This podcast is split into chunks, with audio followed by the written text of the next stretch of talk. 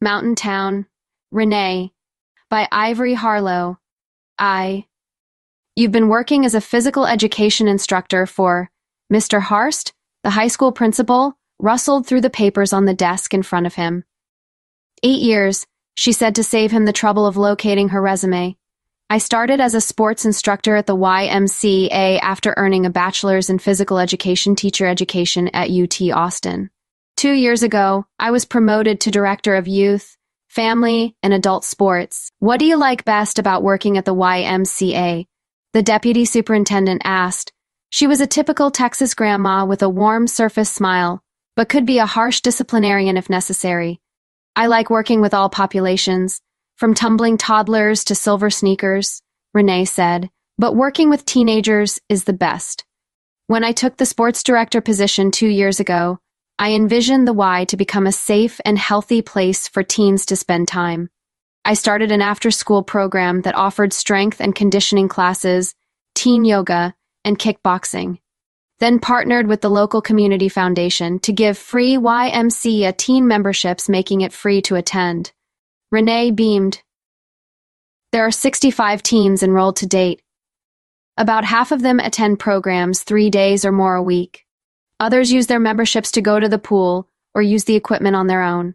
Some only use their memberships to access the teen lounge, an old exercise room that I converted into an internet cafe. It's open seven days a week from 5 a.m. to 9 p.m., has free drinks and healthy snacks. Kids use it to study or just hang out.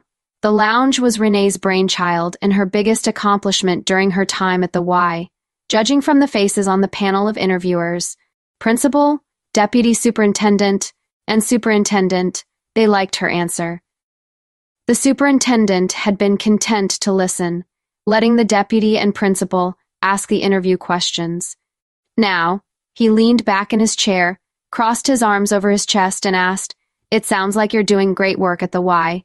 Teaching health and physical education at our rural high school will be a lower salary and longer hours than your current position in Austin. Are you sure it's what you want? The superintendent asked. Renee tucked a stray strand of her silky, straight chestnut hair behind her ear. She'd researched teacher salaries. Teaching high school anywhere in the state would be a pay cut from her director position at the Y. Teaching in remote mountain town would be a pay plunge. Her friends in Austin had said the same thing to her when she disclosed she was interviewing for the job at Mountain Town High School. They reminded her that her rosy and upbeat personality propelled into action while minimizing or completely overlooking potential problems. She thought about those things now. Sure, she'd make less, but it'd cost less to live in Mountain Town than it did in Austin. She wouldn't know anyone at first, but she never had trouble making friends. It would be long hours, but what was the saying, do what you love, you won't work a day of your life, something like that. Renee looked at the panel and took a deep breath then testified why she will work harder for less money. I was cheer captain in high school. I earned a degree in physical education at UT because it was an in to cheer for the Longhorns. After college, I cheered for the Round Rock Express, triple a minor league affiliate of the Texas Rangers, until I aged out of the pro cheerleader demographic, she explained. The job post said you need a health and physical education teacher and also a cheer instructor I want to be the superintendent, deputy super, and principal exchanged a knowing look. Principal Harst rose from his seat and extended his hand. He looked directly into Renee's blue eyes and said, Welcome aboard, Miss Tanner. Sacco. It was only July, but Renee made arrangements with Principal Harst to tour the high school, see her classroom, and check out the gym and athletic facilities. So she knew what she had to work with before the start of cheer season. Her first impression of Mountain Town High School was that it was small for 500 students. The campus lacked the security fence and gate guard station she was used to seeing at Austin City. Her classroom was nothing to write home about, but the PE gyms were first rate. They had new bleachers, basketball hoops, and polished floors. There was a fully outfitted cardio and weight room, and big locker rooms with private shower stalls. I saved the best for last Mr. Harst said, as he led Renee out the back of the school building to the field house. We built the field house last year to complement our outdoor football stadium and track, Mr. Harst said as he opened the door and ushered her inside. They walked a short distance down the wide hallways to enter the field. It had a pristine artificial turf infield.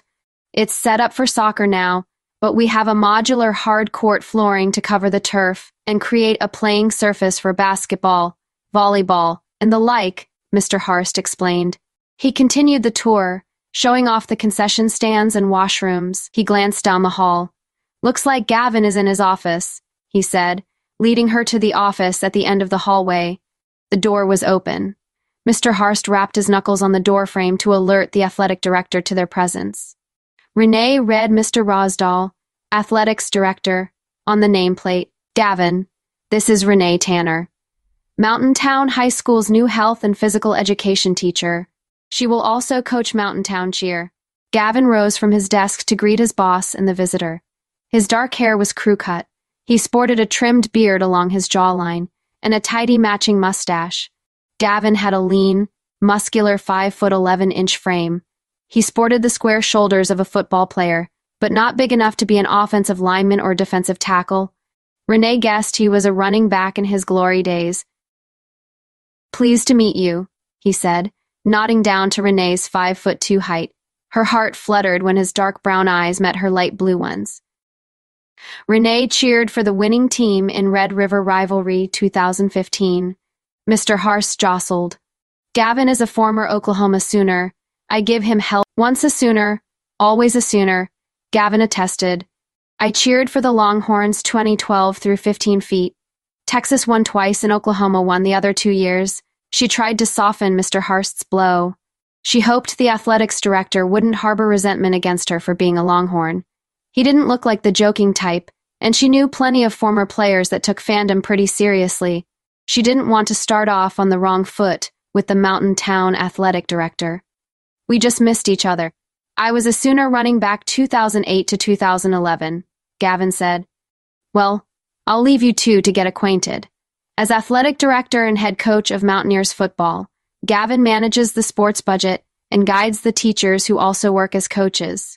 He can answer questions about team schedules, rules, regulations, training schedules. Mr. Harst trailed off as he backed out. Renee and Gavin shared an awkward moment of silence in his absence. Then Gavin motioned to the chairs in front of his desk and said, Please, sit down. I would have made a pot of coffee if I'd known I'd have visitors today. All I have to drink is Gatorade. Would you like one? That would be great.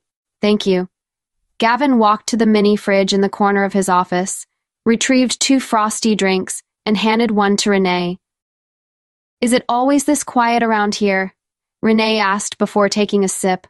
I only saw one staff member, a custodian, during the school tour, most teachers procrastinate on getting their rooms ready until the week before school. Those that teach and coach fall sports will be around starting in August.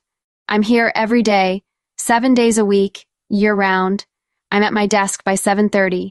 If you need something before that, you'll find me in the gym, getting an early workout. Renee asked. Yep. Usually, I have a couple of players training with me. The standard seasonal protocol is one workout a day, but underperformers do two a days. He explained. It seemed like a recipe for overtraining and too much for high school kids, but it was clear Coach Rosdahl had high expectations for his students and himself. Gavin explained how Mountain Town coaches plan their team's travel to away games and coordinate with the school transportation systems. You don't have to worry about it, though. Cheer girls just ride along on the bus, he said dismissively. Cheer girls, ride along. She didn't like his attitude or the downgrade. What about cheer competition? Mountain Town Cheer doesn't compete. They haven't in the past, but Mr. Harst seemed open to it in the future, Renee said. Competitive cheer opens a world of scholarships and professional opportunities for student athletes. The list of approved Mountain Town High School sports are football, baseball, basketball, soccer, softball, track and field, volleyball, and wrestling. Cheer supports those sports, but isn't an approved sport, Gavin said gruffly. What does that mean? She looked at him cockeyed. It means it doesn't have a line in the budget, it doesn't offer a coaching stipend, and it isn't competitive. Unlike Mountain Town football, baseball, basketball, soccer, softball, track and field, volleyball, and wrestling, which are approved sports. He explained with a smirk, I'm sorry if that wasn't made clear. I am aware there isn't a coaching stipend and that cheerleaders do their own fundraising. I was not aware I needed permission for my squad to compete as a team. Renee's face felt hot with anger. Spirit is an extracurricular activity that focuses on the traditional game day role cheerleaders have on the sidelines and in schools supporting athletic teams. Gavin recited verbatim from the high school sports manual. Thanks for the information, Renee said, and stood to leave the office. Thanks for stopping by. Gavin rose from his desk. He was as eager for her to leave. I'll email you a copy of the cheer training schedule by the end of this week, she said as she moved towards the door. Unnecessary. Since cheerleading isn't a sport, the training plan doesn't require approval. Just make sure you reserve the facilities when and where you'll conduct training to ensure the space isn't in use. And your girls don't distract from sports practice, he said. Sure. She shot him a fake smile as she walked out of his office. Renee fumed down the hallway like a steamroller. Asshole chauvinist man, she thought. Renee had planned to go back to her classroom after the meeting. She wanted to log on to her new teacher email account, access the school intranet, and print up her cheer roster before calling it a day. But she went straight to her car instead. Once inside, her anger turned to anguish. She drove towards the house she'd just signed the lease for yesterday, wondering if she'd made a horrible mistake moving to Mountain Town. It wasn't too late to turn back. She could call her former boss and ask for her job back, she left on grand terms and knew he'd be glad to have her, unlike Gavin, who seemed irritated by her existence. It's not like I have to work with him, Renee reminded herself. She'd crossed paths with him occasionally at school, but he'd said since cheerleading was not a sport, she didn't need him to sign off on her plans or documents. He was not her supervisor. The more she thought about it, it wouldn't be hard to avoid him completely except for the sidelines of football games during which they'd have to share space. But he'd be busy coaching his athletes, and she'd be busy coaching hers. By the time Renee pulled into her driveway, she had a new resolve to not only be the best cheer coach Mountain Town had ever had, but to get cheerleading recognized as an official high school sport. If Gavin didn't receive, she'd run right past him. It was time the former running back got a taste of his own medicine. 3. That evening, Renee outlined a four-a-day cheer day camp to kick off the training season and show Gavin Rosdahl she was serious about taking Mountain Town cheerleading to the next level, with or without his support. Renee maintained close connections and friendships with former cheerleaders and coaches from her days in collegiate cheer and cheering minor league. She had access to practitioners and professionals that she was sure she could coax to teach camp on the promise of a relaxing stay away from the city in scenic mountain town.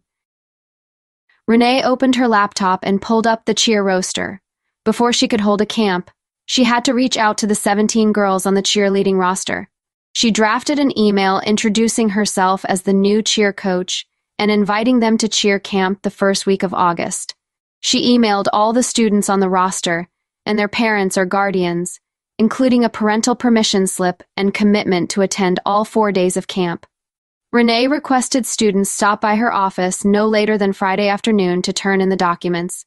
She would have to e-file the documents via the school's intranet by midnight Friday to meet the school's thirty-to-day advance requirement. Renee was sprucing up her office Monday morning when she heard a meek voice call her attention. Miss Tanner. Renee looked up to see a little redhead in cut-off jeans and an oversized t-shirt standing in the doorway to her classroom. The girl had printed documents in hand my first cheerleader visitor, she thought. Yes. She said after missing a beat, kids at the YMCA called her Coach, or Coach Renee. She had to get used to being called Miss Tanner in the classroom. Please come in. I'm Loretta, and this is my sister Abby. The petite redhead stepped inside the room, followed by a heavy-framed girl with ample curves. They had the same red hair. It's nice to meet you both. Thanks for your timeliness returning the documents. Renee said. What year are you? Renee asked. Loretta didn't look old enough to be in high school. She guessed Abby was the older sister. I'm a sophomore. This will be my first year of varsity cheer. Abby is a junior. Loretta smiled sweetly and handed Renee her waiver. I read your email to Abby. She wanted to meet the new cheer coach and, um, ask a question. Loretta looked sheepishly at Abby. Did you meet the former coach, Mrs. Mackey? She asked. No. The only thing I know about her is that she retired. She was a piece of work. Abby groaned. She told Abby she couldn't cheer, but she's gone. So Abby came with me today to ask you. Loretta nudged her sister. Abby's plump cheeks flushed at being put on the spot. She hesitated for a minute, then said, I was on the junior varsity cheer squad in middle school. I tried out for varsity my sophomore year, but I didn't make the team, Abby explained. Renee was taken back. As far as she knew, tryouts were a formality. As an extracurricular activity, everyone made the Mountain Town cheer team. Mrs. Mackey took me aside and told me if I wanted to be a Mountain Town cheerleader, I had to look the part. She hung her head. I gained some weight when I went through puberty during eighth grade, and I was, I am, heavier than the other cheer girls. Renee's blood boiled. Mrs. Mackey advised me to lose 20 lbs and try out freshman year. I tried to diet and exercise, but I couldn't lose weight. Actually, it backfired because I gained 5 lbs she looked at the floor ashamed. I tried out freshman year anyway because I really wanted to cheer. Abby is really good. She practices at home with me all the time. We watch YouTube videos and even make our own routines. So when she tried out after taking a year off, it wasn't like she was untrained. Loretta defended her sister. But I didn't make the team my freshman year either, I assume because of my weight. Abby frowned. Mrs. Mackey held tryouts before she retired, but I couldn't stand to embarrass myself again. I still haven't lost weight. I knew she'd say no. Abby's eyes welled with tears. Loretta wrapped her arms around her sister. I am so sorry that happened to you, Abby. You don't deserve to be treated like that. No one does. Renee said with sincerity as she looked at the sisters. She pulled the roster sheet and penned Abby's name as number 18, then pulled the print waiver and documents from her desk and handed them to Abby. Congratulations for making the Mountain Town Cheer Squad this year. Can you bring these documents back by the end of day Friday? She asked Abby. I'll bring them back this afternoon. Abby clutched her sister's arm and squealed. One last thing before you go. Renee reached into the box behind her and handed both girls a Mountaineer Cheer t-shirt, XS for Loretta, and an XL for Abby. Ivy. Knock knock. A sing-song voice made Renee look up from the camp schedule, and supply lists spread across her desk. A polished woman with long blonde hair led an equally put-together teenage girl into her classroom. My name is Sadie Dunn, and this is my daughter, Kate. Kate gave a prim wave. Kate is on your cheer squad. We stopped by to drop off her documents. I don't know who is more excited about your camp initiative, Kate or me, Sadie said. I was Mountain Town cheer captain 1983 to 1987. She added our program was nothing compared to what yours will be. That's nice of you to say. I have high hopes for it too. Renee smiled. I hear you cheered for the Longhorns in college. I did. My husband is alumni. Long before your time. My son is a sophomore at UT now. I bet game day is an event at your house, always. Sadie said. How about you, Kate? Do you want to cheer in college? Renee asked to draw the girl into conversation. Kate was examining her freshly manicured nails. My dad thinks I should. But I want to go to cosmetology school, she said, whisking a shiny blonde lock off her shoulder. It's a point of contention with her dad, Sadie admitted. As much as I'd like to see her cheer in college, her heart is in style and beauty. College might be a point of contention with Kate's dad, but Sadie seemed to support her daughter unconditionally. Sadie turned to Renee. We won't keep you long, but I wanted to mention that, in the past, I provided funds to purchase uniforms for the squad. I'd like to do that again this year. Oh, Renee said, surprised. I assumed, since cheer doesn't have a budget, that the girls bought their own uniforms. Sadie leaned towards Renee and spoke in a hushed tone. Kate's sophomore year, there was a girl on the roster who had to leave early every day from practice to do a babysitting job. She told Kate she needed the babysitting money to pay for cheerleading. I told Kate to tell her I would buy her uniform, but then I worried she'd feel called out for not being able to afford one. and that other girls might be in the same boat, so I wrote a check for the entire squad. That's very generous of you, Renee said. I like to do it. Mrs. Mackey always honored my wish to do so anonymously. Kate is sworn to secrecy. She gave Kate a stern look. Kate made a zipper motion at her lips. Anyway, I understand budget constraints. You just let me know if you need anything else. Renee's eyes lit up. I hope you don't think it's greedy for me to ask after you just offered to pay for 18 uniforms. But I have camp instructors coming from all over the state to teach. They aren't charging me to teach, but I'd like to pay a travel stipend. Done, Sadie said. Just email me a bill, and just like that, her plan fell into place. 16 of the 18 girls on the cheer roster had returned their documents to Renee by Friday afternoon. The two remaining appeared to be sisters, as they shared a last name. Renee got their address from school records and drove to their home. The GPS announced she'd arrived at her destination as she drove over the cattle guard onto a ranch. She followed the long dirt driveway to a sprawling brick ranch style home. Renee parked her car and admired the flock of hens pecking around the yard as she walked up and knocked on the door. No one answered. She peeked into the dark windows. Maybe no one is home. Renee wondered. Then she heard the faint sound of a running engine. She walked around the house to locate the sound. A sloping hill behind the house leveled out to a lush hayfield. The engine sound was a tractor pulling a hay baler. Two teenage girls with tan skin and sun-bleached ponytails were running the rig. That must be them, Renee thought and walked down the hill. One of the girls spotted her and trotted over. Hello, Renee shouted over the noise. I'm Miss Tanner, the new cheer coach, she yelled. Are you Lacey? No, that's Lacey, she yelled, pointing at the tractor driver. I'm Jess. The girl extended her hand. Sorry, I'm sweaty and smelly. Don't be, Renee said impressed that the girls were doing the manual labor by themselves. Lacey killed the engine and jumped off the tractor. She walked over to join them. This is Lacey. Jess introduced her sister. Lacey, this is Miss Tanner, our new cheer coach. Lacey wiped her face with a bandana. It's real nice to meet you. I know we were supposed to return that stuff to you this week, but you gotta make hay while the sun shines, she shrugged. We are going to cheer and want to do camp. Jess added. Great, Renee said. She scanned the hayfield and to the expansive pastures and grazing livestock beyond it. Can you get away from the ranch for four days for camp? Yeah, this is second cut. We ain't going get a third this year, Lacey said. Daddies will cover morning chores.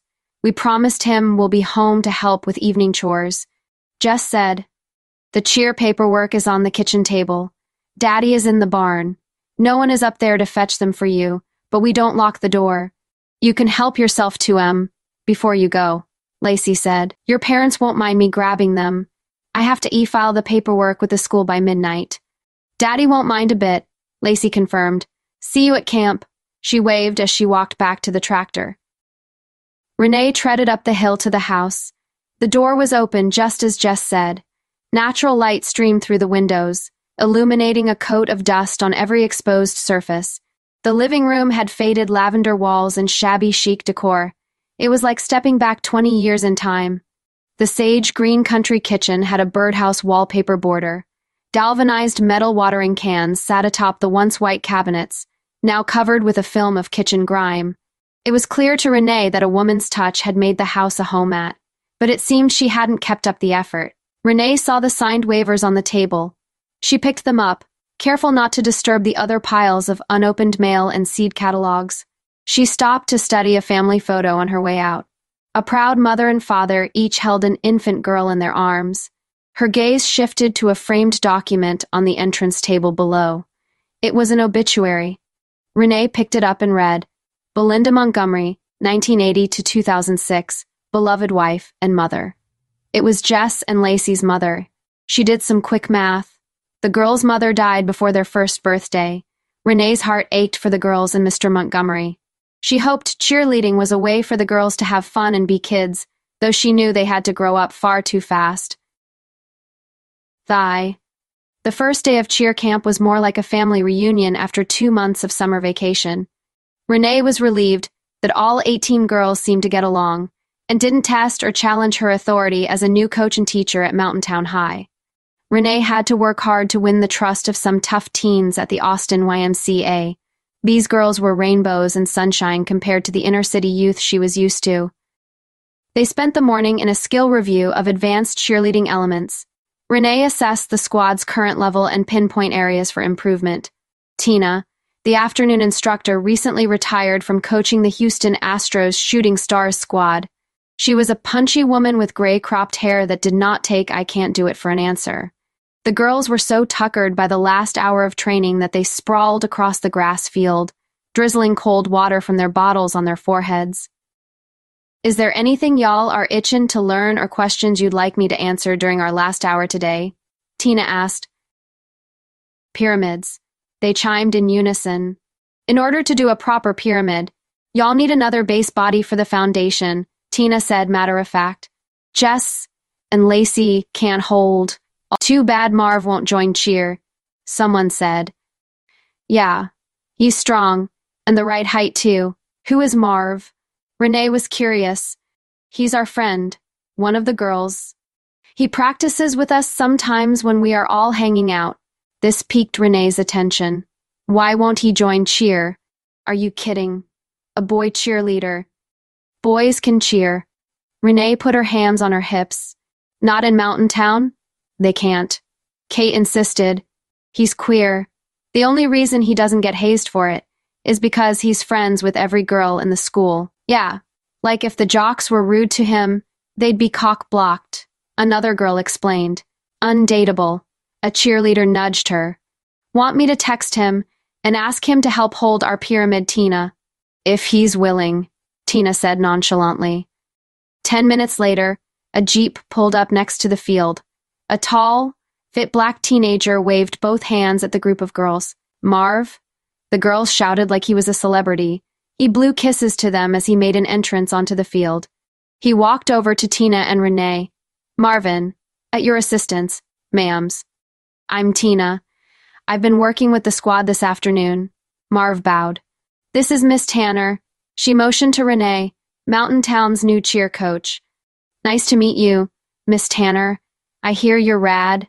We were hoping you could help build and stabilize a pyramid, Tina told him. Just tell me what to do. Marv said. Tina put everyone in place and, leveraging Marv's strength and agility, stacked a three-tier pyramid of cheering girls. She snapped a picture. Everyone gathered around her to see it. Will you text it to us? The cheerleaders were giddy. I'm posting it to TikTok. I'll tag y'all. One said. You'd be a great addition to the squad, Marv, Tina said. If you're waiting for a personal invite, this is it. Renee patted him on the back. Thanks, but I don't look great in this skirt. Well, I do actually, but I don't think folks here will take kindly to me wearing one. He joked. Because they are jealous of you. A squad member said. Yeah, you'd get to touch all our legs. They'll be coming to you for pointers to get past first base with girls. Marv threw his head back and heaved with laughter. Come on, Marv. Green and silver are your colors. Kate prompted. That's true, Marv said. Silver looks great with my cool black undertones. He noted. Renee didn't know Marv well enough to tell if he was being serious or showing his sense of humor. She didn't care. Marv's athleticism would expand the number of stunts the squad could do. Plus, a co-ed varsity team would put them in a distinct division in competition to their benefit. Listen, Marv, I've worked with more than one male cheerleader during my coaching career, Tina said. They develop strength for controlled movements, high levels of cardiorespiratory endurance and flexibility. Have you ever really looked at the body of a male ballerina? Have I ever? Well, add 20 lbs of muscle to a male ballerina body, and you have a male cheerleader body. Tina said. Renee could see the gears in Marv's head turning over the idea. Renee addressed the entire group. I have high hopes of getting this squad to competition level. I think y'all got what it takes. Competition will open a world of college cheer scholarships, especially you, Marv. Male cheerleaders may have a better chance of getting a full ride scholarship. Because some programs reserve scholarships for male athletes on their team, she explained. If it gets me out of this backwards town, where do I sign? Marv said with a toothy grin. The girls tackled him with a group hug, and Renee's roster climbed to 19. Thigh. Marv joined the girls for the duration of the camp. His natural athleticism made it easy to pick up physical aspects of cheerleading. Memorizing Mountain Town's go-to cheers and chants proved to be more difficult for the newest squad member. Fortunately, Former Dallas Cowboys cheerleader and pageant queen Janelle instructed cheers and chants on the second day of camp. The girls and Marv hung on every word she said. Abby was enamored with Janelle. When she recounted the story of Mrs. Mackey not letting her cheer because of her weight, Janelle had a heart to heart with the whole squad about what good health looks actually looks like physically and mentally, and how she puts her well-being first as a professional cheerleader. Day three of the camp was gymnastics and jump skills a friend of Renee's who trained with the U.S. a gymnastics team for the 2008 and 2012 Olympics taught the clinic. She taught balance techniques and tumbling. By the end of the day, she had the entire squad doing handstands, cartwheels, and back bends. The last day of camp focused on choreography. It was a windy day, so they opted to practice in the field house. The controlled environment made it easier to hear the instructor, a choreographer that had worked with some of the top programs in competitive cheer, leading teams to success at countless competitive dancing and cheer events. She taught the Mountaineers the routine that won last year's Summit Cheerleading Championship and showed how they could tweak the winning moves to their style to make them their own. Renee ran the sound system for them. The choreographer counted down and Renee pressed play on the music track for the umpteenth time. She felt eyes on her. Turning, she saw Gavin standing in the doorway at the entrance to the infield. He wasn't smiling, but he didn't look upset either. She snapped her head back to the squad, pretending she hadn't noticed him. Sadie Dunn had a dozen pizzas delivered to Renee's classroom for an end-of-camp celebratory lunch. Their uniforms, including Marv's, which she'd rush-ordered only a few days earlier, had arrived earlier that day. After the pizza party, Renee presented each squad member with a fresh green and silver Mountaineer cheer unit. They practiced toe-touch techniques and round-offs all afternoon. By the end of camp, Renee could tell they were tired, but excited for the season to start. Renee was too amped up to go home, so she retreated to her classroom to research how to get cheer recognized as an official sport. She visited the websites of organizations that hold cheer competitions and their requirements to compete. Camp had eliminated any doubt she had that the Mountaineer cheer could hold their own in competition with their peers. Feedback from the camp instructors confirmed they had what it would take to not only compete, but to win. Renee wasn't worried about her team's skill level or determination. She was worried about the narrow mindset of cheerleaders and what people in positions of power saw their role as in mountain town athletics. Renee had to convince people, some of whom were pretty far up the chain, that cheerleading was an athletic endeavor equal to football, soccer, volleyball, and whatever else made on Gavin's official Mountain Town sports list. Gavin himself was the first person she needed to win over. Homecoming in late September provided the perfect opportunity. It was a big, important, public-facing event. The band opened the game and strutted across the field playing music during halftime. Her squad could show off the stunts and choreography they'd learned at camp, as part of the entertainment lineup. Renee tapped a text to the squad, sharing her idea and asking their opinion.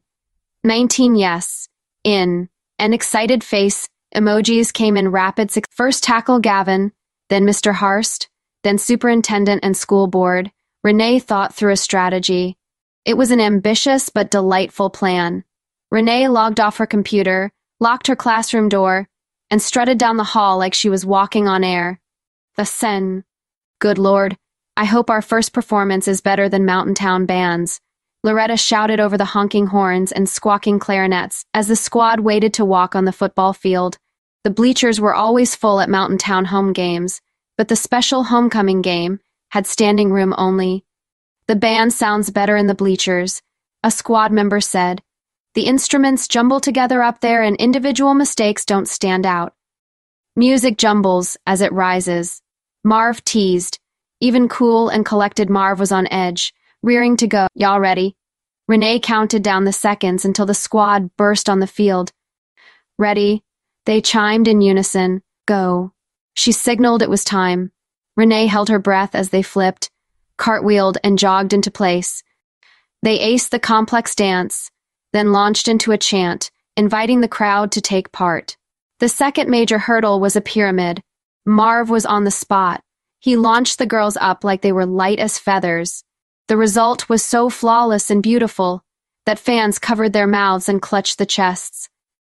They followed with another round of cheers and chants, incorporating jumps and a twirling Texas two-step move Renee taught them from her days at UT.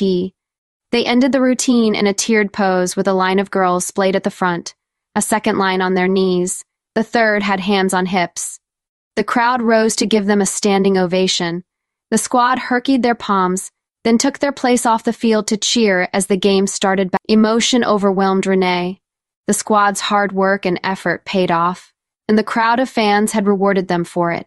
She trotted to the sidelines and signaled the squad to kick off the second half of the game with a rally call. They had Mountaineer players and fans riled up and ready to win. The Mountaineer football team won the game. Renee congratulated the squad for their part in the effort after the game.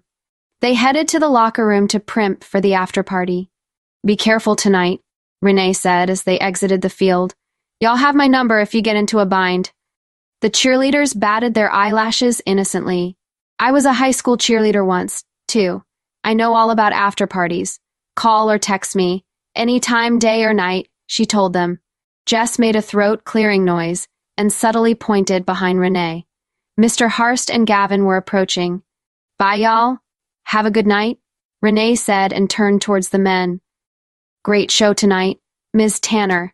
The principal congratulated her. Thank you, sir. I'm proud of the squad. Rightly so, he said. Gavin and I were just talking about what a fantastic job you're doing. I've been meaning to come tell you myself, but getting in the rhythm of a new school year keeps me holed up in my office. Gavin's stone-cold expression did not affirm Mr. Harst's kind words, but he'd accompanied Mr. Harst to congratulate her. She wondered if resting bitch face was his normal face. Then she thought back to their uncomfortable exchange in his office her first week and determined the face was definitely because of his dislike for her. Mr. Harst interrupted her thought. I had a conversation with Mrs. Dunn a few weeks back. She was ecstatic about the camp you put on, said you are exactly what Mountain Town cheerleading needs in a coach. I'm sure you know about the Dunn family's philanthropy and prominent position in the community. Her happiness is good for everyone. Thank you. Mr. Harst, is there anything you need from me to continue the good work? Renee smiled sweetly. No time like the present. She thought. Yes. She started confidently. I'd like to sit down with you and Gavin and talk about getting cheer approved as an official Mountain Town high school sport. Gavin's bitch face melted into a frown. It would add another coach to his supervisory duties workload. And he would have to work cheerleading into the athletics budget without detracting from other sports. I don't need a coaching stipend, and I have a lot of fundraising ideas. I'm not asking for money, just approval so the squad can compete and access scholarships. Renee said humbly. We can meet Friday after school in my office, Mr. Harst said. Does that work for you, Gavin? Gavin nodded reluctantly. Good. See you both then. He shook hands with both of them and walked away, leaving them standing alone together again. Renee turned to Gavin. I didn't mean to blindside you. I intended to run the idea past you first. Gavin held up his hand to stop her. Don't apologize. I've known your intentions from day one. Seeing what you've done so far, I've got to add it. Your idea is growing on me. Renee perked up. I'm a conventional football guy who puts his left sock on first, warms up the same way, and eats the same game day meal. Sometimes I need a little nudge to think out of the box and do something different he explained. I'll back you up in that meeting with Mr. Harst. My only concern is fundraising might be more of a challenge than you expect.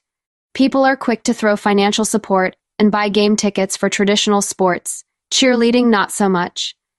Your support means a lot to me. Renee smiled. I'll figure out the funding. Let me know how I can help, Gavin said sincerely. Renee stayed on the field receiving compliments and congrats from fans until nearly 11 p.m. She was relieved when they turned off the floodlights to push people out. Renee didn't realize how exhausted she felt until she got in her car to drive home. She crashed the minute her head hit the pillow and fell asleep smiling at a job well I Renee didn't expect to talk to Gavin again until the meeting with Mr. Harst Friday. It surprised her to receive a text from him after Wednesday afternoon football and cheer practice. Trouble in the locker room. Gavin texted. Two in my office. One of yours and one of mine. Be right there. Renee texted back. She hurried to the field house, down its empty halls to Gavin's office. Marv and Jameson, Mountaineers quarterback, sat looking sheepish. Gavin leaned back in his chair with a disapproving look on his face. Marv looked up with a glint of hope when she walked in the room. I got here as fast as I could, she directed at Gavin. What happened? Her eyes shifted to Marv, then Jameson. Is everyone okay? Everyone is fine, Gavin reassured her. I found these two using the locker room for a personal rendezvous. Mountain Town High School policy states students must refrain from unacceptable public displays of affection, whether in school or on campus. I was just explaining to these two that students who violate the policy are subject to disciplinary action, including parental intervention. Marv let out an exasperated huff. I know we broke the rules. If you have to punish someone, punish me. Call my mom. Suspend me. He turned to look at Renee. Throw me off the squad. Whatever you have to do. It was my idea and my fault. I'll take the punishment for both of us. We can't do that, Marv, Gavin said. You both broke the rules. We did. But I don't think you understand what punishing both of us will do. Marv's eyes pleaded to Renee. Explain it to me. Gavin sat back and crossed his arms. Marv sighed. Mr. Rosdahl, to be frank, everyone knows I'm queer. The fact I'm scoring in the boys' locker room won't raise an eyebrow. But Jameson, his parents don't know about him. They'll disown him. His friends will abandon him. The jocks on your football team will beat the shit out of him. Kids will yell homo slurs at him when he walks down the hall. Jameson's eyes welled with tears. Renee pulled a chair next to Jameson's, reached over and patted his back. You will ruin his life and ruin your team. Marv stared Gavin down. After a moment of silence, Renee looked at Gavin and said, Marv's right. She addressed the boys. What y'all did is your business, but where y'all chose to do, it was in poor taste, not to mention risky. You're actually lucky it was Gavin that walked in the locker room, and not a player. We couldn't do anything to stop the rumor mill if that happened. Do y'all understand? Yes, Miss Tanner, they said in unison. It isn't fair for your violation to go unpunished, but given the unique situation, I agree with Marv. Traditional punishment will do more harm than good. Renee said. What do you propose?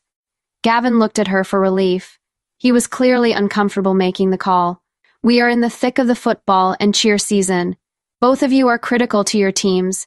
Suspending you would be punishing your teammates too. So, that she motioned to Marv. Marv established parental intervention is a no-go. So, I propose Marv and Jameson serve a week of in-school suspension. ISS is a disciplinary program that keeps students in school while isolating them from the rest of the student body. Since it's during school hours, it won't affect sports practices and games. Educators can request ISS without naming the incident, so y'all can come up with your own stories why you're being punished. They boys looked at Renee as though she was Moses parting the sea, showing them a way. Gavin nodded with approval. There is one stipulation, she said. They looked at her eager to agree to any request. Please, please don't put us in this position again. The boys nodded. We're real sorry. Jameson spoke for them. Thank you both for forgiveness. He looked at Renee, then Gavin. Renee watched Gavin's face soften. He hadn't wanted to punish the boys after all. See you at practice, Gavin said, dismissing Marv and Jameson. They scurried out of his office. Renee remained seated, listening to their quick footsteps down the hall. Well, that was interesting. Gavin ran a hand through his hair. Just when you think you've dealt with every scenario teenagers can get themselves into, they throw you a curveball. I was wholly unprepared to handle that. Thanks for the help. You remember what it was like to have raging teenage hormones? Renee said. I certainly do. Gavin chuckled. But I wasn't that reckless. You really think Jameson put himself in danger? I do. Today's teens are more accepting of alternative lifestyles than back in our time. But Mountain Town is a small, rural, conservative mountain town. To be honest, I'm really impressed that Marv is out. He's a naturally confident kid. Being on the squad has given him a sense of identity and belonging, Renee said. I agree. Good for him. Good for the squad. You found a way to punish him without taking that away from him, Gavin said. Renee's stomach interrupted their conversation with a loud grumble. She glanced at the clock on Gavin's office wall. It was nearly 7 p.m. Hungry, Gavin said. Renee laughed. I'm not good at hiding it. Am I? Me too. Want to grab a bite? Gavin suggested as he stood and motioned towards the door. We can discuss how to propose cheerleading as a sport at the meeting with Harst on Friday. In that case, your meal is my treat. Pick the place, Renee said, and led him out the door. X. Renee followed Gavin's to a Carl's diner. She passed the retro building every day on her way to school, but hadn't eaten there. She'd heard it was a local fav. I'll have a club sandwich and soup instead of fries. Renee ordered. I'll have Carl's burger with fries and an extra order of fries to make up for her shortfalls. Gavin teased. The white haired waitress winked at him and took their You must love fries. They serve fries hot and crisp out of the fryer. I add extra salt. Once you smell them, you'll be stealing mine, so I ordered plenty for us to share. How thoughtful. Renee grinned. Their food arrived. Gavin scooted the extra plate of fries towards Renee. She snatched a few off the plate. Man, those are good. Help yourself. I owe you more than fries for the way I acted the first day we met. I've been kicking myself for being an asshole ever since. Gavin said. Renee admired his honesty and vulnerability. I should have apologized before now, but to be honest, you intimidate me. Renee burst into laughter. You're a full head taller and weigh twice as much as me. But you are smarter and prettier, he contested. Renee blushed. She had to admit that she was attracted to his confidence and liked the way his shirt hugged his biceps. You are a good coach, a wonderful teacher, and a great person, he said. I think the same of you, Renee said, especially since you shared your fries. She took another few off his plate. Renee and Gavin lingered in the booth after the meal. They had a lot in common, from collegiate sports to a preference for hip hop music when working out. They were debating whether the risk of free weights was worth the better development strength and power compared to cable machines when Renee realized the tables were empty around them. They were the last two people in the restaurant. I only use free weights, Gavin said. I use both, but only cable machines with the squad because it's harder for them to hurt themselves because of inexperience in the weight room. I'd be happy to give your kids some pointers at their next strength and conditioning session. Well rounded athletes should be proficient in both. I think girls, specifically, benefit from lifting heavy. It makes them feel strong and powerful. Less pressured by body stuff, Gavin suggested. Renee had never thought about that. She told him about Abby not being allowed to cheer because of her weight. That's a shame. I wish I knew Mrs. Mackey treated her like that. I would have confronted her about it. Abby is doing great now. In fact, she came to my office yesterday with a huge smile and said she'd lost 7 lbs since the beginning of cheer season, not because she's trying to lose weight, but because of the exercise. She feels good and is making better choices naturally. You've been an outstanding role model for her. Thank you. I hope so. Gavin paid the bill before Renee had an opportunity to contest. Somehow, their strategy session had turned into a date. Gavin parked next to Renee in the lot. He walked with her around to her driver's side door and opened it for her like a gentleman. I was supposed to treat you, but thanks for taking me out to dinner. I'd like to take you out again, he asked shyly. The stone look on his face was gone. His eyes were full of longing. It was a side of Gavin that Renee had not seen. I'd like that too. Renee turned to look at him in the faint light casting out of Carl's diner. He bent to kiss her, she seized the opportunity to run her hands up his solid forearms and feel his broad shoulders. His kiss was cautious and tender, and the perfect ending to their evening together. Gavin pulled away and looked at Renee with a smile like he'd single handedly won the Red River rivalry. See you tomorrow at school, he said like a teenager to his crush. Tomorrow at school, Renee confirmed. She couldn't wait. She, the Mountain Town Cheer program is administered in a manner consistent with established varsity sports in our athletics program, Gavin confirmed. The program structure, training schedule, and practice opportunities exceed requirements. Mr. Harst nodded as he looked over the cheer camp agenda and training schedules. I've spoken with Gavin about utilizing Mountain Town Athletic Department's sports medicine and strength and conditioning support for the squad. He's also willing to take on supervisory duties of me as an official coach. Renee smiled at Gavin. You saw for yourself at homecoming that the squad's skill level is up to par to compete at the varsity level.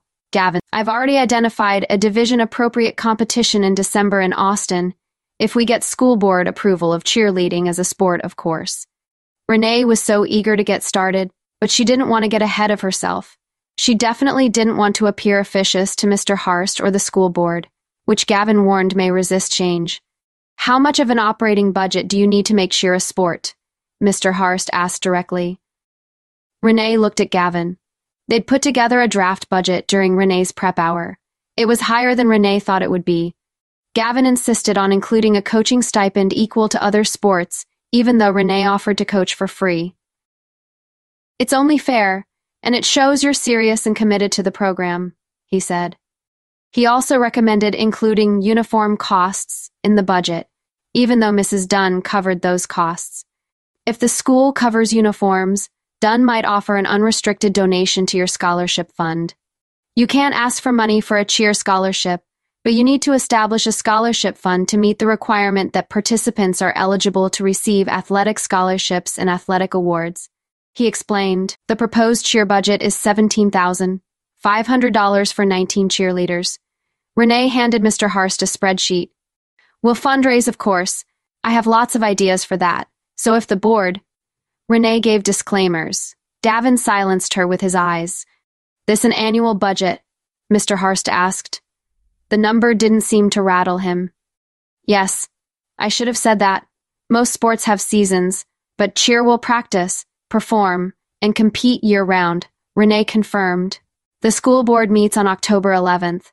I'll request time on the agenda to propose cheer as an official Mountain Town High School sport to the superintendent and board. Thank you. Renee nearly jumped out of her seat with excitement. In the meantime, can you provide me with electronic copies of these documents and a one-page narrative of the proposal? The superintendent will want to review it before the actual meeting. If we are lucky, he and the board will vote and approve the initiative at the meeting, Mr. Harst said. You might leak those docs to Mrs. Dunn, too.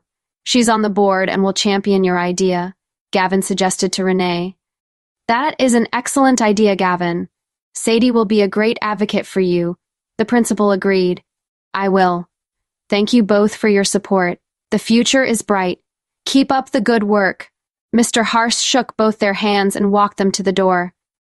If we weren't in school, I'd pick you up and twirl you around, Gavin said, as he fist bumped her in the hallway. Rain check, Renee said, fantasizing how nice it would feel to be wrapped in those brawny arms. Two weeks later, they stood side by side before the school board and superintendent to make the proposal. The school board consisted of 12 elected members, including Sadie's Dunn, who had an enormous smile on her face and sat at the edge of her seat, ready to champion the cause. The school board members listened intently.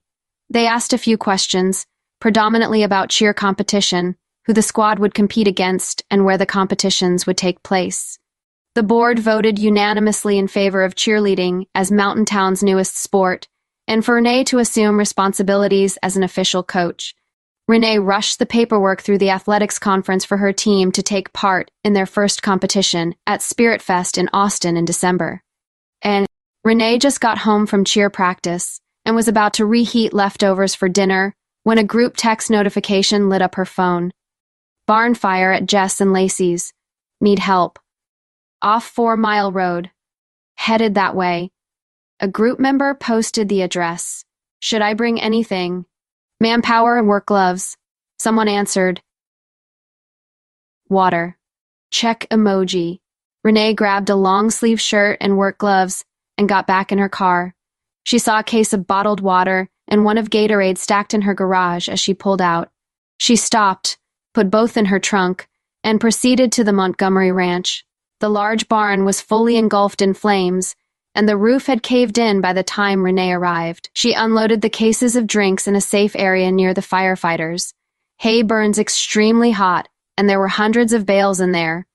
We've been fighting the fire since 4:30 p.m. It's extremely hard to put out. A firefighter told her, "Are the animals safe?" Renee asked. Neighbors saw the smoke and came over to rescue the few animals they keep in the barn, the firefighter told her. Word of the fire spread faster than the flames. Every cheerleader on her squad rushed to the scene. The football team was there too. They made a show of lifting beams and hauling heavy debris. The larger mountain town community came to assist. Able bodied people provided labor, while older folks served sandwiches and snacks and made sure everyone stayed hydrated.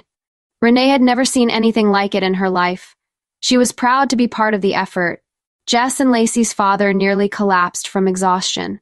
He didn't rest until the fire was extinguished. Even then, emergency management personnel had to convince him to sit a spell with an IV to replenish lost fluid. Jess and Lacey rushed to him to make sure he was okay. Renee brought over two ice cold Gatorades to. I'm so sorry this happened, she said, handing each girl a bottle. Us too. Lacey gazed despondently at the barn rubble. The hay that the girls had painstakingly put up all summer had burned to ashes. Miss Tanner, this is our dad. Russell, Dad, this is our cheer coach, Miss Tanner. Lacey made introductions. Thanks for the drinks, Miss Tanner. We're going to get back to clearing, she said, taking her sister's hand and walking towards the. De- I wish we were meeting under better circumstances, Miss Tanner, Russell said. My girls sure like you. Amidst the devastation, their father delivered a kindness that Renee didn't feel she was worthy of. She got choked up. Your girls are the strongest on the squad, physically and otherwise, she said. I'm blessed. We are blessed to have one another, he said. Will you rebuild this barn? Renee asked, changing the subject. Yes. Russell pointed to a man clearing debris. That's my farm insurance agent. He already filed the claim. It warmed Renee's heart that the insurance agent came fast and stayed to help. Insurance will cover the loss. Rebuilding the barn won't be a problem, but buying enough hay this late in the season will be. If I can't buy hay to feed my cattle, I may have to send some or all to auction now instead of growing them out. He explained. It warmed Renee's heart that the insurance agent came fast and stayed to help. Insurance will cover the loss. Rebuilding the barn won't be a problem, but Buying enough hay this late in the season will be. If I can't buy hay to feed my cattle, I may have to send some or all to auction now instead of growing them out. He explained. It warmed Renee's heart that the insurance agent came fast and stayed to help. Insurance will cover the loss. Rebuilding the barn won't be a problem, but buying enough hay this late in the season will be. If I can't buy hay to feed my cattle, I may have to send some, or all to auction now, instead of growing them out. He explained, That'd be a big difference in profit. Renee asked, Yeah, big difference.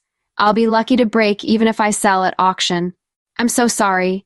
If there is anything I can do to help, please let me know, Renee said. He looked at his girls, working together to lift a burnt beam. You just keep providing a place where my girls can be carefree. They work too hard and worry too much. I will, I'll be sitting in the front row at the competition in December. They've been practicing their stunts for me in the living room after dinner. He chuckled. His laugh brought a smile to Renee's face. She felt a kinship with the man, his family, and Mountain Town. Say, the squad was pumped to board the bus for Spirit Fest. The two-to-day event started at 9 a.m. Saturday morning, which meant they would make the six-hour drive Friday after school. Renee had maintained relationships with cheer instructors at the University of Texas in Austin, who offered to lodge her students on campus free of charge. Many squad members would be first generation college students. Renee thought staying at UT would be a great opportunity to expose the kids to campus life and collegiate cheer. She sold the idea to Mr. Harst, gaining permission to stay an extra day in Austin after I've never been so nervous in my life. Loretta's hand shook as she tried to apply bright red lipstick before the competition. Kate took the tube and applied it to Loretta's lips with a steady hand before applying it to herself.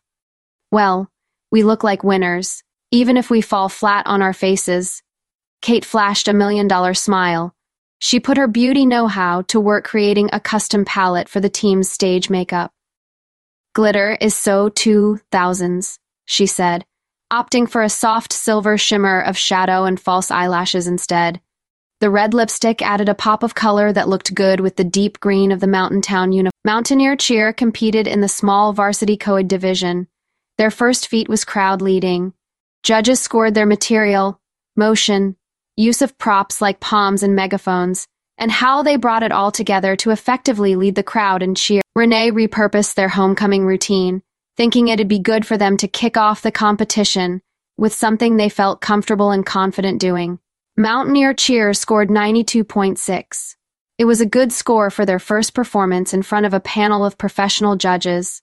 She hoped they would be less stiff, now that they had a feel for the flashy stage, blinding spotlights, and booming surround sound.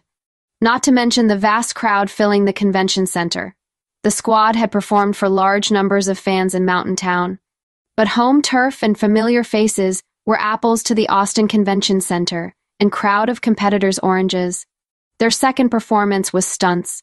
Mountaineer Cheer was rated on the of stunts performed and skill in performing those stunts. Renee knew that the number of bases used in stunts was factored into the score. The squad had relied heavily on Marv, the only male as a base for stunts. So Renee put Jess and Lacey's muscles to use in this performance. Jess and Lacey's dad stayed true to his word. He sat in the front row to watch his girls perform. His face was tight throughout the entire routine. When the girls struck their final pose, he erupted in loud hoots and hollers that echoed through the convention center. He met them backstage in a giant bear hug, kissed each of them on the forehead, and said through his tears, Mama was watching. We are so proud of you, girls. Abby had built considerable strength during the season. She served as a base, propelling her petite sister in the air like a baton. Their spotlight stunt routine had extra appeal since they looked so much alike. The judges award Mountain Town cheer an overall stunt score of 95.6.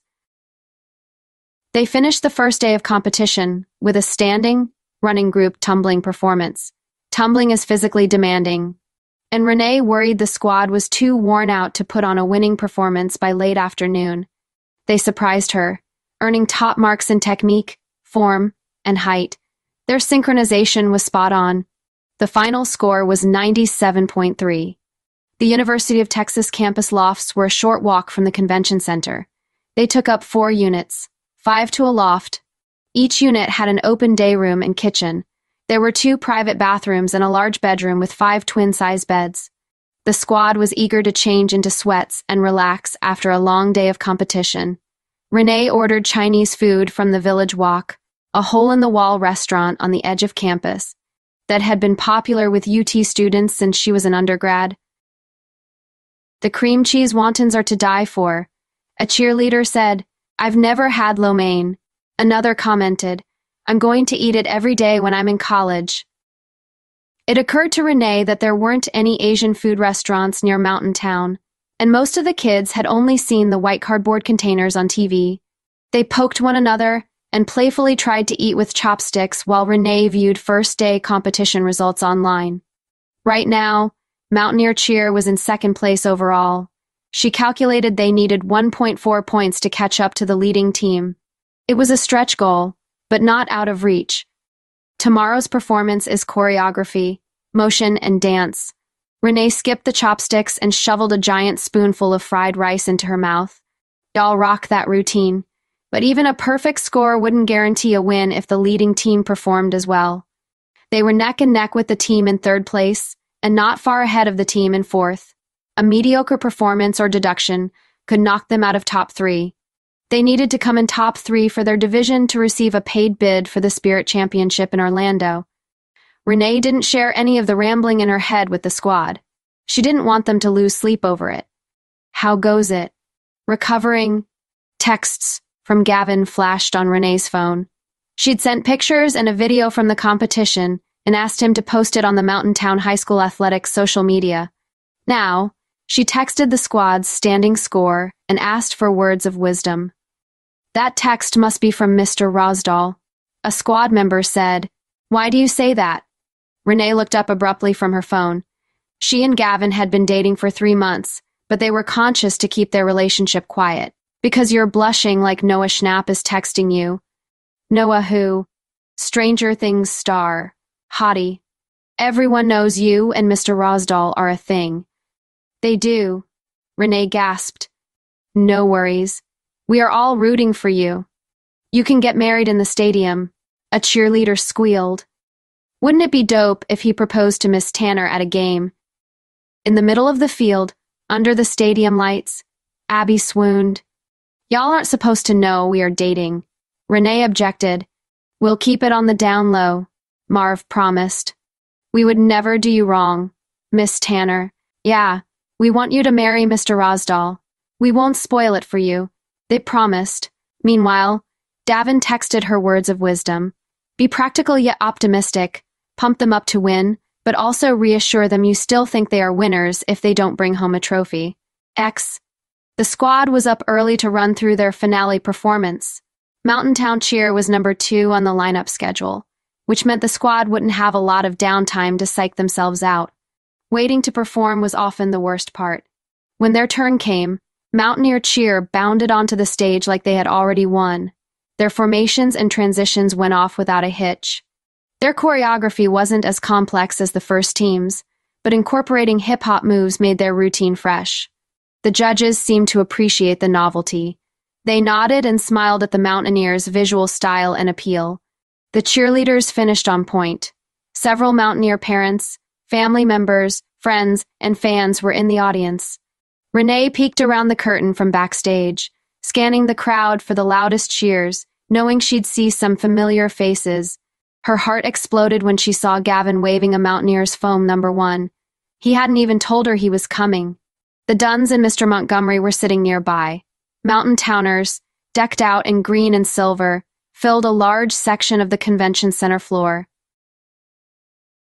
Renee high-fived the squad as they exited the stage, the seconds to calculate the scores felt like hours. The team cheered when the judges announced Mountaineer Cheer 98.6. It was the highest individual performance score they earned during the two to day competition and would increase the team's overall score. They wouldn't know if it was enough to win or stay in the top three until the rest of the teams in their division performed. She told the squad as much, adding, You made Mountain Town proud. Renee released the cheerleaders to meet their families and enjoy watching the other teams perform. The Dunns, Russell, and other Mountaineer cheer fans lined the hall outside of the stage exit. Renee spotted Gavin standing off to the side. She ran and threw her arms around him. People will talk, he whispered in her ear while hugging back with abandon. Clearly, he didn't care if they did. They already are, she said, smiling at the thought of her squad wanting to cheer at their wedding. We might as well give them something to talk about. She smiled up at him. He kissed her on the lips. Thank you for coming. I'm so happy you're here. I wouldn't miss it for anything. The squad did awesome. They found seats in the convention center to watch the remaining teams perform. The leading team scored a 99, keeping their stronghold in first place overall. The team that was nearly tied with the Mountaineers scored a 99, increasing their mean score to take second place. Mountaineer Cheer came in third place overall, which qualified them for a full paid bid for the championship in Orlando, Florida in spring, and provided prize money to pay for the trip. The squad was ecstatic. Renee gave a celebratory speech to the squad and their families. She invited Gavin to say a few words on behalf of Mountain Town Athletics. You've come a long way in a short time because you worked hard as a team, he said in his coach voice. And because Miss Tanner is bomb, a cheerleader shouted, Yes, that too. She's a keeper. He looked lovingly at her. The girls swooned. Gavin shot a squad picture for a press release he promised to send to the Mountain Town Dispatch when he got back to Mountain Town that evening. Why don't you stay? Renee begged. We are touring the UT Athletics Department tomorrow. Even a sooner like you will appreciate the top-notch Longhorn facilities. I wish I could, sweetheart, but I have school in the morning. Enjoy chaperoning 19 teenagers tonight and tomorrow, and I'll enjoy a quiet night with you when you're back home in Mountain Town, he said. Home in Mountain Town. Renee liked the sound and feeling in his statement. See you at home, she said, and embraced him one last time before he headed back. She, the press release and picture was on the front page of the Mountain Town, dispatched the next morning. The squad would kick off the morning in the University of Texas Admissions Department, where an advisor would talk about the UT system, academics, and admissions. Then they'd tour the campus and talk to students and professors in various colleges. Who knows what you want to be when you grow up? The academic advisor engaged the kids in a visioning exercise. About half the students' hands shot up. Who has taken steps toward their goal, applied to college, trade, or vocational school? Only a quarter of the kids raised their hands. Renee had seen Mountain Town's stats. 92% of Mountaineers graduated high school, but only 57% enrolled in post-secondary education. The advisor encouraged the kids to dream big about what they'd pursue without barriers like economics, grades and test scores, and location. Veterinary science, Jess said. To be a vet. I'm going to trade school for vet tech next year, but only because I can't pay for eight years of school. I'm good at math, but I don't want to be a math teacher, Lacey said, a nurse like my aunt. She likes her job and makes good money. The counselor told the kids about the free application for federal student aid and grants and loans available to students. She provided a handout of places to look for scholarships. UT campus is way bigger and more crowded than Mountain Town, a cheerleader said it on the campus tour. Enrollment is over 50,000, the student tour guide said. That's literally 15 times the size of the Mountain Town population, another cheerleader confirmed. Way too big for me, Loretta said with a look of overwhelm on her face. I did a dual enrollment program with a local community college and the University of Texas. I finished the first part of my degree at junior college, then transferred to finish it here. Aside from the smaller campus, tuition was cheaper, and I saved money living at home instead of living on campus, the student guide said. I know UT has agreements with a lot of community colleges across the state. Also, UT Austin is the biggest campus in the UT system. San Antonio and El Paso are smaller campuses, she suggested. Those are brilliant suggestions. Thank you, Renee said. Renee grew up in the city. It never occurred to her that a loud, crowded, and fast urban life might intimidate rural kids. The campus visit was helping the kids see how college could work for them. After the tour, they grabbed lunch in the student union and ate it outside on a grassy knoll. It was a sunny and beautiful December day. Students strolled across campus, seemingly carefree. A few sat outside soaking up the warm sun while studying for final exams before winter break. Two young men walked by, holding hands. Marv eyed them wistfully. Renee leaned over, bumping her shoulder to his. What are you thinking? she asked. I'm imagining how it might feel to not have to hide who I am from my peers. Renee held space for him to say more. Folks in Mountain Town know I'm queer, but they don't fully accept it. I can't ask a real date to prom or go to a movie with Jameson in Mountain Town. I'm sorry, Renee said. Marv was out, but still had to keep parts of himself locked in the closet. What are your plans after high school? She asked. Marv lit up. Well, I had planned to drive as far away from Mountain Town as possible, get a job in the city. But after talking to the advisor this morning, I think I will apply here to study architecture. That girl, Giselle, we talked to at UT's College of Architecture. Her words about the school's studio culture, collaboration, risk taking, innovation, and learning by doing spoke to me. I've been interested in architecture since I visited my cousins in Chicago a couple years ago. Maybe I'll make a career out of it. After lunch, the squad met athletic staff in the gymnasium. The gym was home to UT's recreational sports department. The cheerleaders tested out weights in the fully equipped weight rooms and gawked at the eight lane pool, 10 racquetball courts, exercise lounge, and climbing wall. There was a three lane track that overlooked full length basketball volleyball courts. The staff member introduced the UT Spirit head coach. She congratulated the Mountaineers on their third place win yesterday, then told them about her collegiate cheer program. The UT Spirit program at the University of Texas at Austin includes 95 student athletes from the cheer, pom, and mascot teams, Texas cheerleading, Texas pom, Texas mascots, she said. You'll meet some of them later and can ask questions of UT cheering for UT.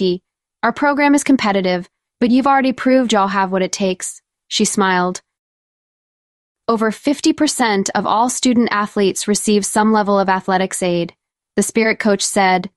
Additionally, student athletes are not limited in how much need based aid and academic scholarships they can stack on top of their athletic scholarship.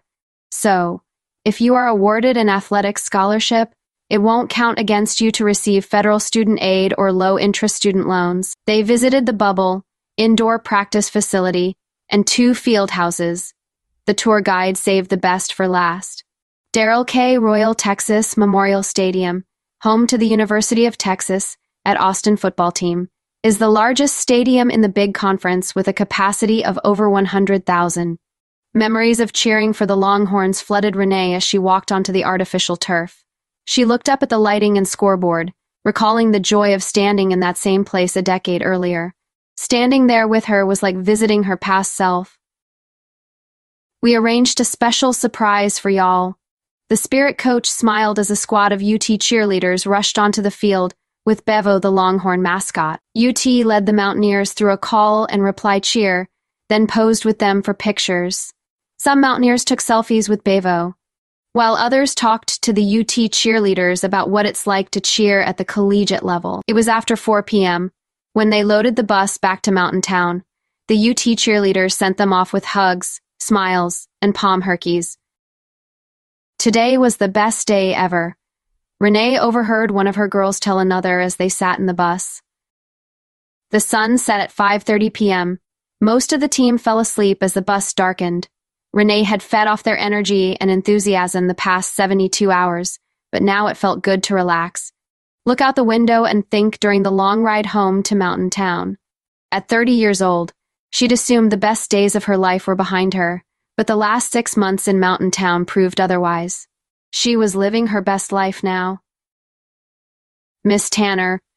Abby moved up a few rows to sit beside her. Hey, Abby. She smiled. What's up? I just wanted to say thank you for everything you do for the squad, especially for me and Loretta, Abby said. Renee's face softened. You are sweet, Abby, but you don't have to thank me. It's my job. It was Mrs. Markey's job too, but she didn't hold a candle to you, Abby said. You let me on the team before you even knew me, and helped me get strong and healthy to compete. You coaxed Loretta out of her shell by showing her what she could be. We are lucky to have you as a coach. Renee didn't hold back emotion. She reached her arms around Abby and said, Y'all are the best. I'll always be here for you, even after you graduate. I hope you know that. We do. You are our coach, but also our friend for life, Abby said. I'm going back to my seat so you can get some rest. She smiled at Renee and made her way to the back of the bus to sit beside her sister. The last rays of daylight cast an appropriate shade of rosy pink and orange on Ross Pass as they entered Mountain Town. It was a warm welcome, not only to coming home, but coming home to herself. The end.